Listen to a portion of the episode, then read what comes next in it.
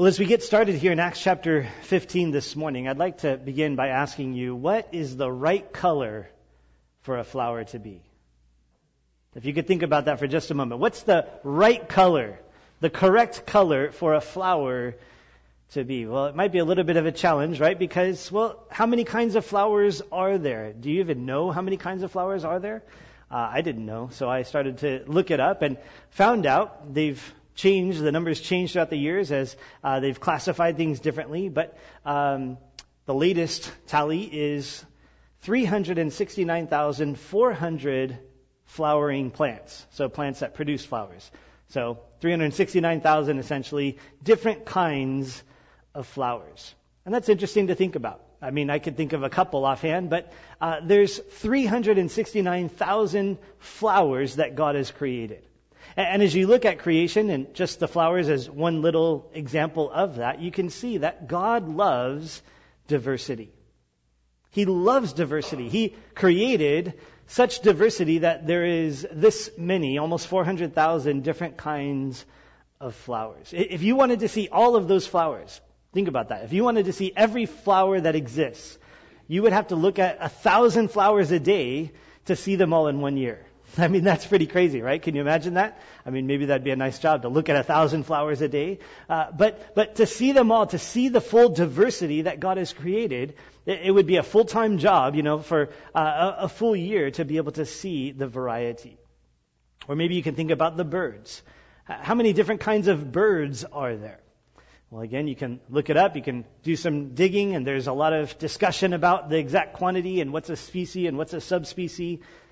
But one source said there's 10,000 species of birds that exist. Uh, and that same source says that 20,000 subspecies of birds exist. So uh, uh, quite a different variety. And, and I would ask you to consider which one has the correct song. Which bird sings the right bird song? Right? Which, which one sings the one that is correct and, and the one that it's supposed to sing?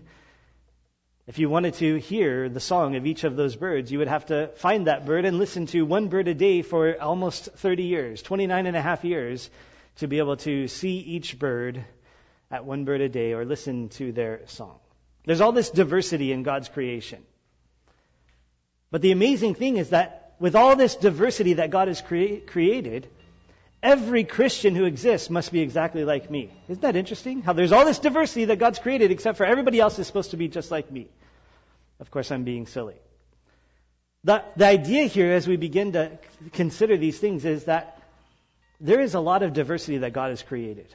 And as we look around at creation, as we look around at all that God has done, we need to understand and let it register in our hearts that there is also going to be, as part of God's design, diversity amongst us.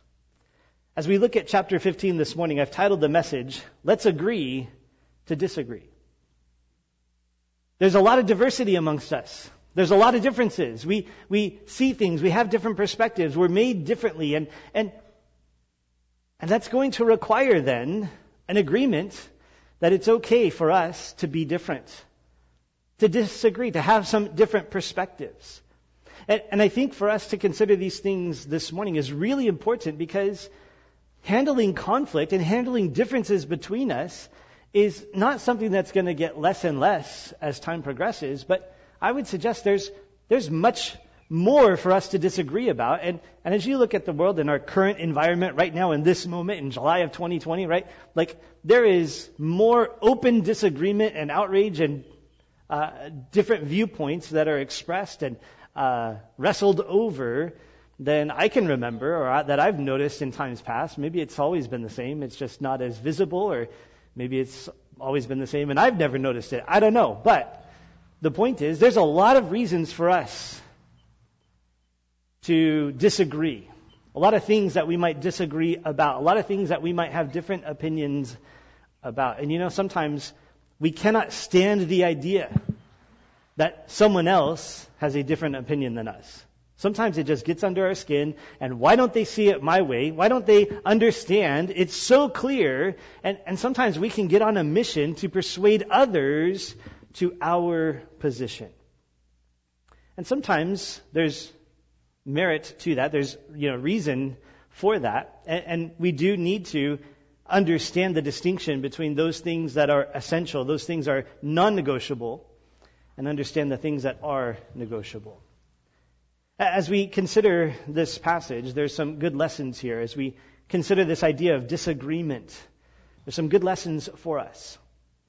And it applies to things involving the church. It involves, or it applies to things involving politics, perhaps, things that you might be encountering within your marriage relationship or family, financial decisions and methods and, and, and approaches to certain things.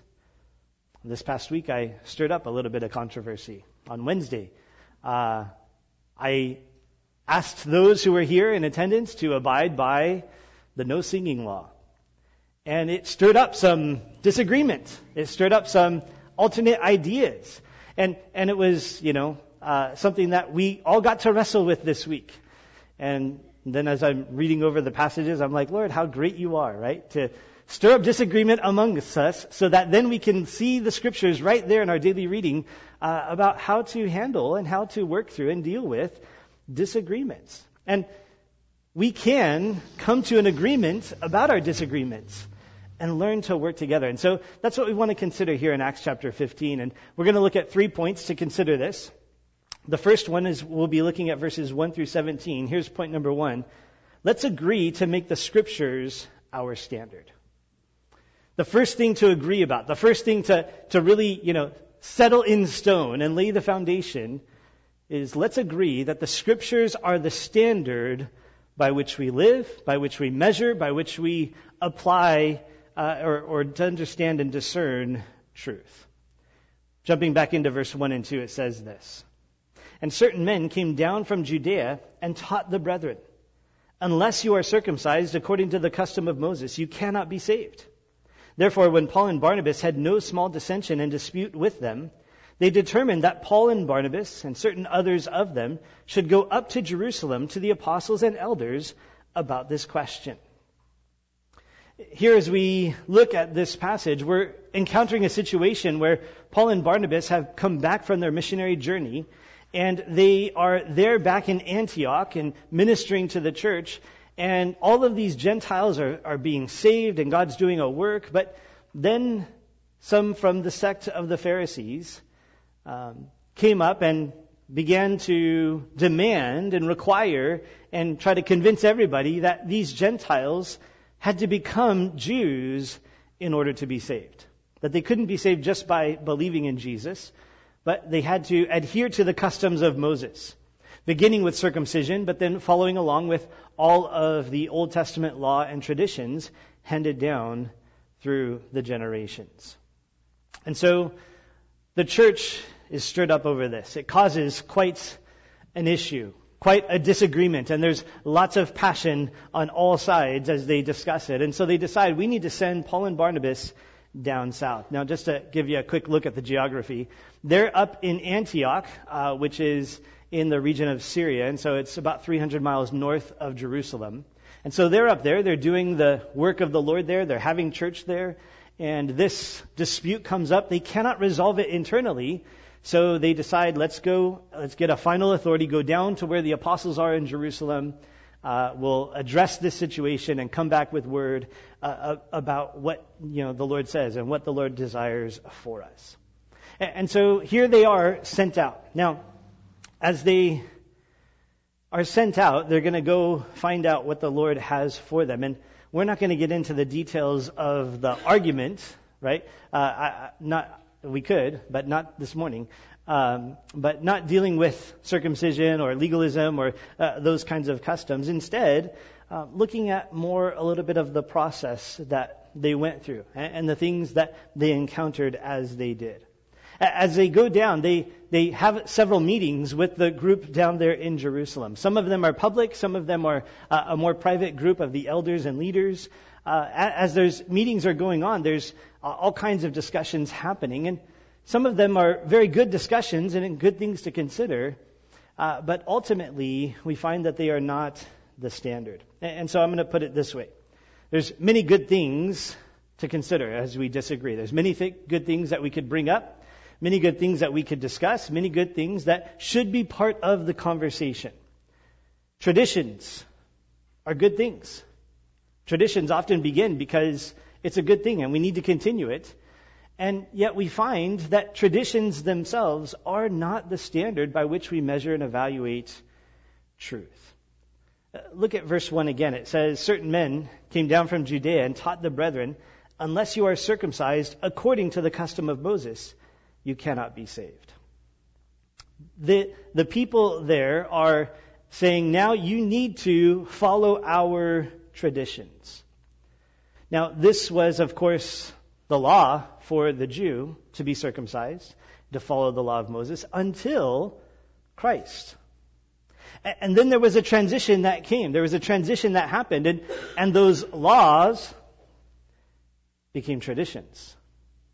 As followers of Christ, we are not under the law. The rest of the Old Testament is going to teach that very clearly, right? So there was a transition that was made. And yet, here are this group of people, the Jewish people, that were raised in, and, and these traditions are part of who they are they, they cannot see the world another way. They've known these traditions their whole life. And so now coming into the group, they're like, hey, this is cool, but man, it doesn't seem right. You gotta fit in with the traditions. You gotta hold fast to the traditions. We gotta keep on going in the things that we've known our whole lives. And if they wanted to continue in those traditions, many of them, uh, you know, we're not wrong. Now, you know, when it comes to the sacrificial system, that was a different thing, but but to follow along with the dietary standards, to follow along with uh, those customs and things, that, that there was no problem for them to carry on with those traditions. They're good, but they're not the final standard for all people. There was a difference between their traditions and the standard that God desired. Well, another thing to consider from this passage is that personal experience is good, but it's not the standard. As the discussion is going on in one of the meetings, Peter stands up and begins to share what he experienced. It's in verse 7 here of Acts chapter 15. It says, And when there had been much dispute, Peter rose up and said to them, Men and brethren, you know that a good while ago God chose among us that by my mouth the Gentiles should hear the word of the gospel and believe. And so Peter shares his experience. Going back to Acts chapter 10. He went to the house of Cornelius, and through Peter's preaching, the household of Cornelius, who was Gentiles, they were filled with the Holy Spirit, they believed in Jesus, they were saved. And so he shares his experience. It was a good experience. It was a good thing to consider. It was a good part of the conversation to have. Then as they continue to go on, in verse 12, Paul and Barnabas share some of the examples that they've seen. And so we find examples in this discussion, and they're good. But they're not the final word, they're not the standard. In verse 12, it says, Then all the multitude kept silent and listened to Barnabas and Paul declaring how many miracles and wonders God had worked through them among the Gentiles. So there's all these testimonies you might consider them. There's all this anecdotal stories about what God did in various places as they went and ministered. There, there's some good examples there. It's a good part of the discussion. And all of these things are good things to have as part of a discussion around disagreements. But none of these things were the final word.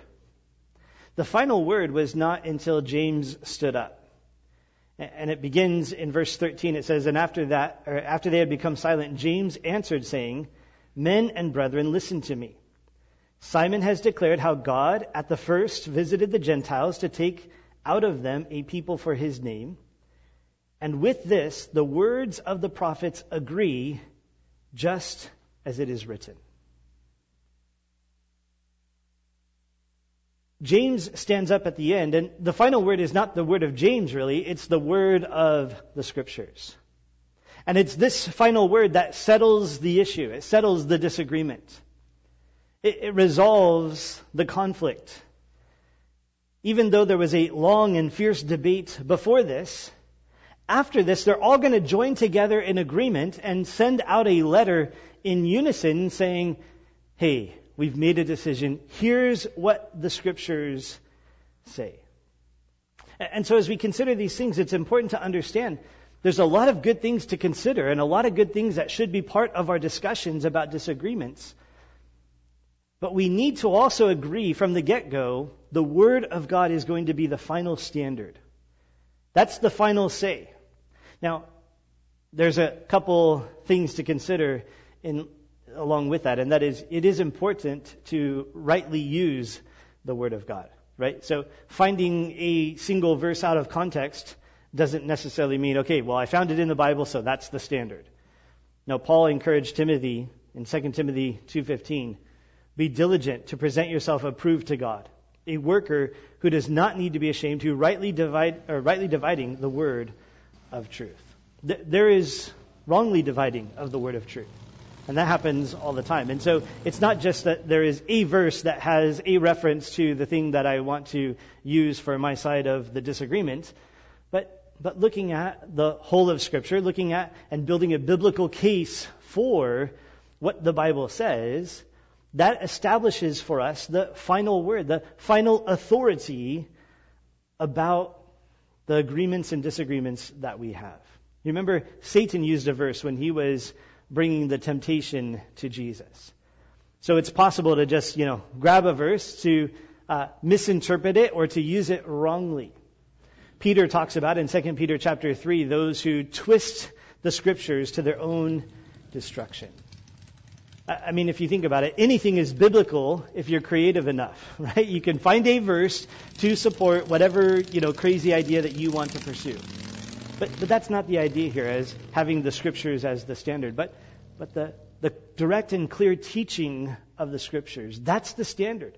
That's what we measure things by. Let's agree that that becomes the final authority. And even if I don't like it, and even if I think otherwise, and even if I would prefer something else, we will abide by what the scriptures teach. God loves diversity. Again, we can see that in creation. We can see that in all that God has done. God loves diversity, but he hates division. And we need to be careful that our diversity does not become division. When we agree that the scriptures are our standard, we learn how to work together. We learn what to center ourselves around, what to base our relationships on. We learn when to divide, because there are times to divide, but more importantly, we learn when not to divide. And, and we allow the scriptures then to be the final authority, the final standard. All opinions are weighed by the scriptures. All things are measured by the scriptures. Actions are evaluated by the scriptures. The scriptures are the, the thing that is used to evaluate truth. And so agreeing to disagree begins with we have to agree that the scriptures are the standard. If we can't agree that the scriptures are the standard, well, then we have to even start earlier in the conversation about the Word of God. And, and we're not going to be able to work beyond that. We're not going to be able to work together long term. There, there's not going to be agreement because we don't have a standard. But we need the standard of the Word of God. We need the standard to be the Word of God. So let's agree on that. Well, then moving on to the second thing to consider this morning, looking at verses 22 through 26. Let's agree to unite together in love. Let's agree to join together and let love be the covering. Let love be uh, the softening, the cushioning between us as we relate to one another. Reading verses 22 through 26, it says, Then it pleased the apostles and elders with the whole church to send chosen men of their own company to Antioch with Paul and Barnabas, namely Judas, who is also named Barsabbas, and Silas, leading men among the brethren. They wrote this letter by them, the apostles, the elders, and the brethren, to the brethren who are of the Gentiles in Antioch, Syria, Cilicia, greetings. Since we have heard that some who went out from us have troubled you with words, unsettling your souls, saying, You must be circumcised and keep the law, to whom we gave no such commandment, it seemed good to us, being assembled with one accord, to send chosen men to you with our beloved Barnabas and Paul, men who have risked their lives for the name of our Lord Jesus Christ. Here as they send this letter to the Gentiles in Antioch and beyond, you can see a real unity that has happened. It, it says in verse 22, it pleased the apostles and elders with the whole church. Now again, prior to this, the meetings that took place, some of them were public meetings with the church, some of them were private meetings with the apostles and elders. And in all of those cases, it describes dispute. It describes this disagreement, strong disagreements that were had just moments earlier in the passage, but now in verse 22 they're able to say, it pleased us. It pleased the apostles, it pleased the elders, it pleased, it pleased the whole church. We were disagreeing. We had different sides and we were all fighting over, you know, which was the right side. But, but now, after establishing the standard in the scriptures, we've come to an agreement and it's pleased us to send to you this decision. This is what the scriptures teach. Factor into this idea and understand that it was not just the original troublemakers who had different opinions. Right? In verse 5, it tells us some of the sect of the Pharisees who believed rose up. So there was these initial troublemakers who rose up, rose up and said, these guys must follow the law. And then in verse 6 it says the apostles and elders came together to discuss this matter. And the apostles and elders they already were in unity. No, that's not what it says. In verse 7, it says, And when there had been much dispute, then Peter rose up. So as the apostles and elders gathered together, there's disagreement. They don't all see it the same way. They don't all have the same perspective. But after they have consulted the Word of God, seen the standard, now they're able to walk away and say, you know what? We're pleased to send you word. Here is what the scriptures teach. They're united together. In verse 23, as they're writing this letter, it's all of them collectively the apostles, the elders, and the brethren. This is the church with the elders, with the apostles. Uh, again, there was a lot of strong disagreement between all of these groups, between people of each of these groups, a little bit earlier. But they've united together. They, they've banded together in love. In verse 25, as they're continuing to address the, the churches there, it says, being assembled with one accord, again, you see that unity, to send chosen men to you with our beloved Barnabas and Paul. Barnabas and Paul, who brought this debate, who were on the other side saying, listen, they don't need to become Jewish to be saved. They don't need to keep the law to be saved there was disagreement between Barnabas and Paul and many of the elders and the brethren and maybe the apostles. But now, after they've had this discussion, consulted the scriptures, now they can say, Beloved Barnabas and Paul. We love him. We love Barnabas and Paul. We're united together in love. We're assembled in one accord the apostles, the elders, the brethren. Pastor Warren Wiersbe says, It's beautiful to see that this letter expressed the lovely, loving unity of people who had once been debating with each other and defending opposing views. They used to be on opposite sides, but they've been able to come together, to come to agreement, to unite together in love. Listen, as we talk about these things and consider disagreements, you need to understand that there is a battle tactic of the enemy to divide us with disagreements.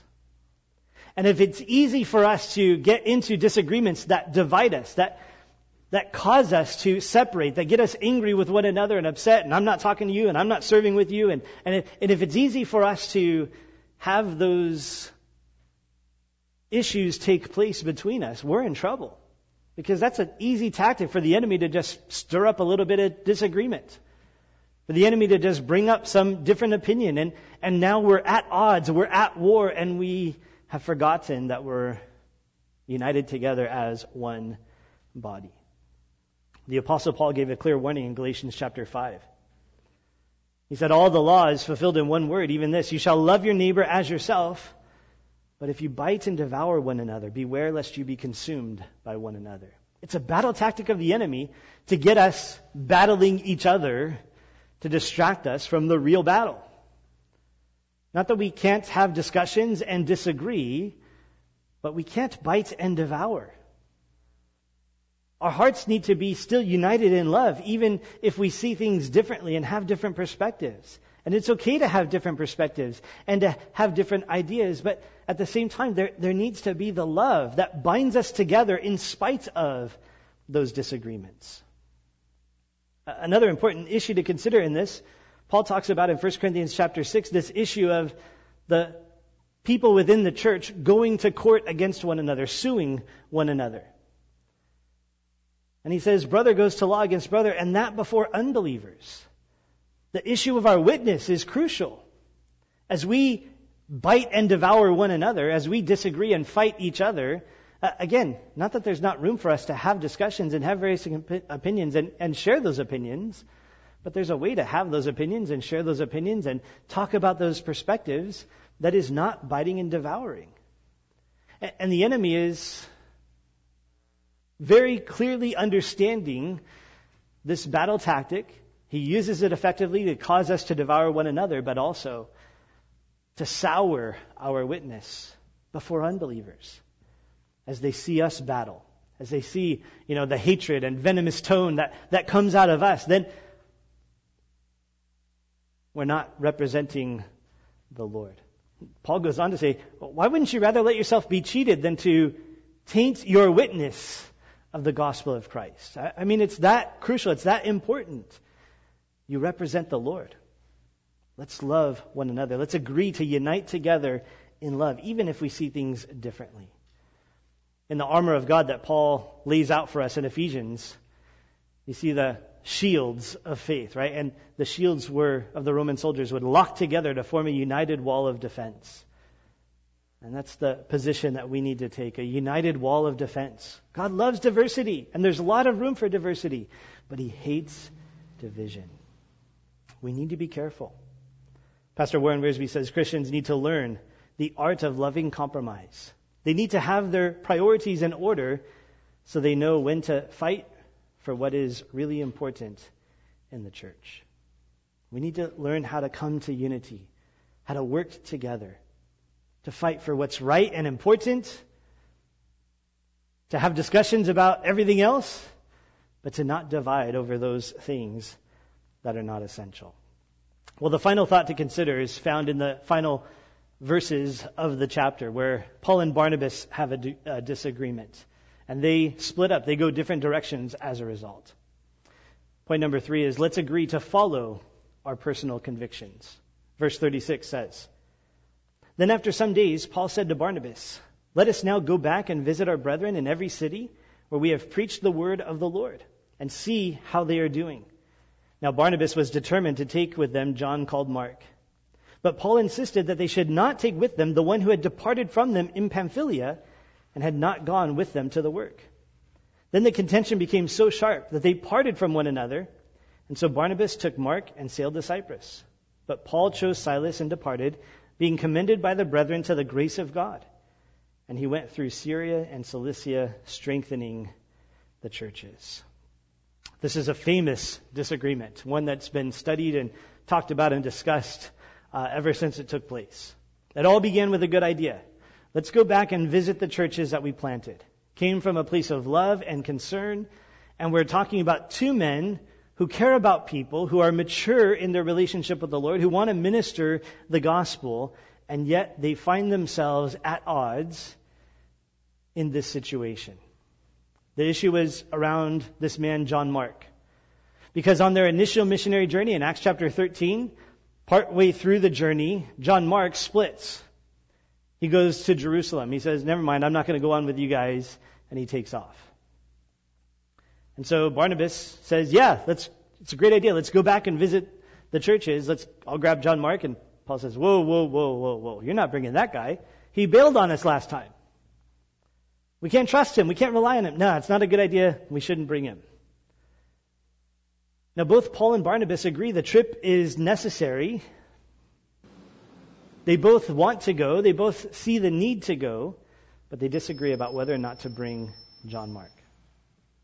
It tells us in the passage here that Barnabas was determined to bring John Mark. This was a well thought out, he, he considered it. He wasn't just being, you know, stubborn, but, but he was determined But then on the other side, Paul insisted, no. And so you have the determined and the no. It was a deal breaker for both of them. The trip is needed, but they're stuck at this impasse. Not going is not an option. Going together is not an option. So they decide, let's go separately. You take your guy, I'll take my guy, we'll go our separate ways. It was a fierce debate, a fierce disagreement. In verse 39, it says, The contention became so sharp that they parted from one another. This word contention, it means to, to stir up or to provoke. Now, it's easy for us to look at this and begin to apply our own tendencies to the situation and read into things you know, some people look at this and say, yeah, Barnabas, you know, he was just favoring John Mark because that was his cousin, and so, you know, family issues, and, you know, he wanted to bring him, and uh, Barnabas wasn't right, he wasn't, you know, good in this, or Paul is being too harsh and too critical, you know, Paul, you got to show some grace, and, and so, you know, Paul's wrong in this, and, and, and there's, you know, discussions about uh, which one's right, and uh, so on and so forth. I would ask you to consider. The scripture here actually, it outlines what happened, but it actually doesn't tell us. The Lord doesn't reveal and say one was wrong or the other was right. The contention being so sharp can immediately in our minds make, it, make us think that, well, this must be some sin issue. But it also could just mean that they were passionate about their decision. And their passion was revealed in the conversation. It wasn't that they then started name calling and saying, You're stupid, Barnabas. Why do you want to take him? You know, Hey, listen to me. I'm smart. Hey, I was a Christian before you, Paul. You know, you know, it wasn't like they were fighting like that. It was they had their positions. They held to them. They discussed them. There was passion on both sides. And we would love to say, well, now couldn't they just stop and pray about this and find out, you know, if God wanted John Mark to go or not? Some people look at this and say, oh man, this is so sad, such a sad situation that ha- happened here. I have a whole different perspective on that. I would suggest to you they are both right. And you might disagree with me about that. and that's okay. We can agree to disagree. But we see here, again, what's the right color flower? Well, it depends on the flower. And even then, there's a multitude, there's no right color, one correct color flower, right? In the same way, God created Paul and Barnabas to have differences, different giftings, different emphasis, different personalities.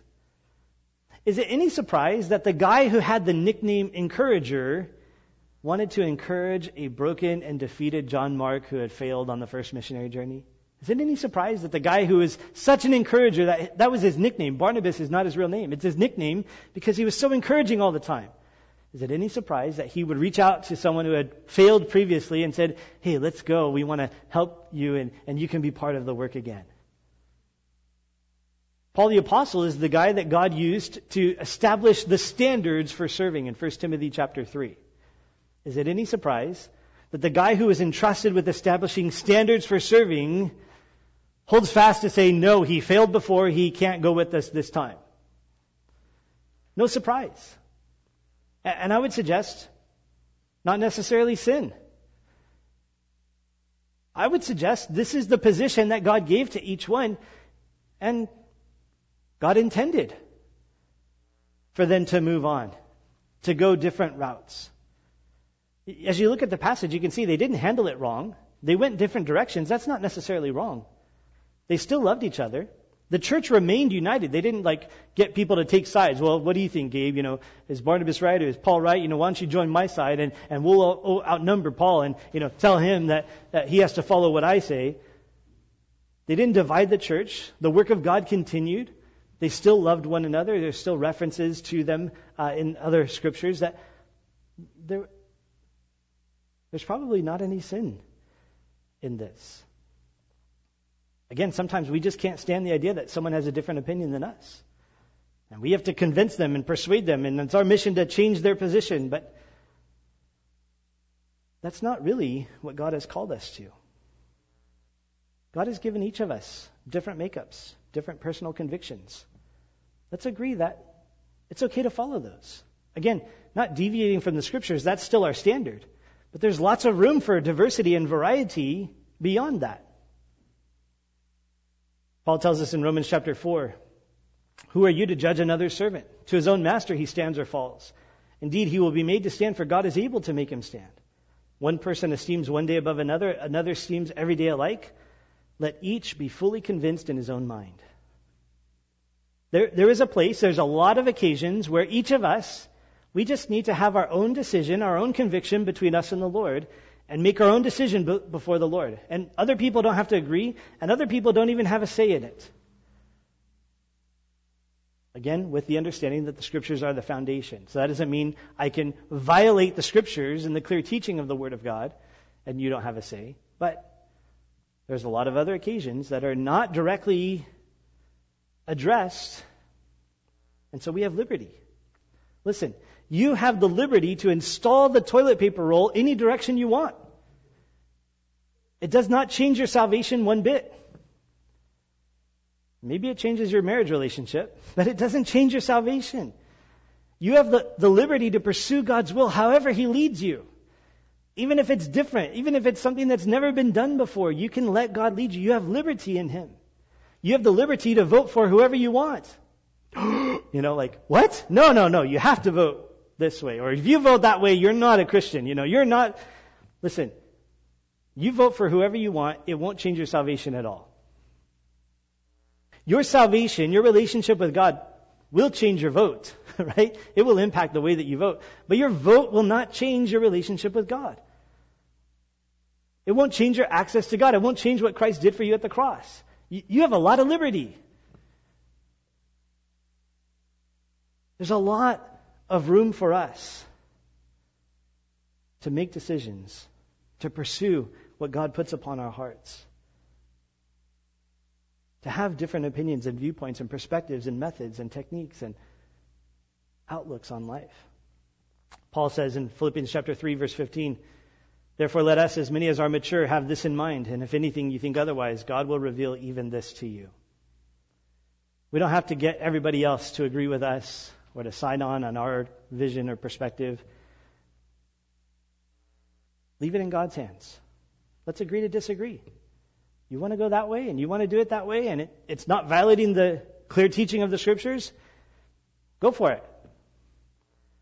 You want to live that way? You want to have that approach? You want to have that attitude? You want to look like that? You want to, you know, have that haircut? Whatever. Like, go for it. Follow what God has created you to be. Follow what God puts upon your heart. Follow those convictions that God gives you. That's fine. There's no problem. But the problem begins when we try to then force everybody else, you know, or others to our viewpoint when it's not something that's clearly established in the scriptures. And so, let's agree to disagree. Looking at the scriptures as our standard. That's the thing by which all things are measured. Everything else is evaluated by the scriptures. And if we can agree on the scriptures, we can be united together in love. No matter what other diversity we express and show and have in other areas of life, we can have unity and fellowship and love for one another. And let's agree to follow our personal convictions and let people follow their personal convictions. Again, not that we can't have discussions, not that we shouldn't have discussions, but we also need to be very careful that our discussions don't become divisions. They don't become biting and devouring. That instead it enables us to continue to love one another, to be united together and understand each other. Again, this is a valuable tool of the enemy. He uses disagreement to divide us, to rip us off, to tear us apart. Let's, let's put a stop to it, guys. Let's agree to make the scriptures our standard. Just completely defeat the enemy's tactics, his methods. Let's agree to unite together in love. No matter what, we're believers. We're on the same team. We're on the same side. No person is our enemy. Let's agree to follow our personal convictions and allow the Lord to lead us individually as He sees fit. Let's pray. Lord, we thank you for your word. We thank you for the encouragement, God. Thank you for the value that we have in the brethren that you've given to us. And you've placed us strategically, specifically, with attachments to one another, Lord, that we might benefit, that we might grow, Lord, that others might minister to us, that we might minister to them. And Lord, our differences and disagreements can be confusing and difficult and challenging sometimes. But Lord, help us to allow these things to be tools in your hand instead of tools in the enemy's hand.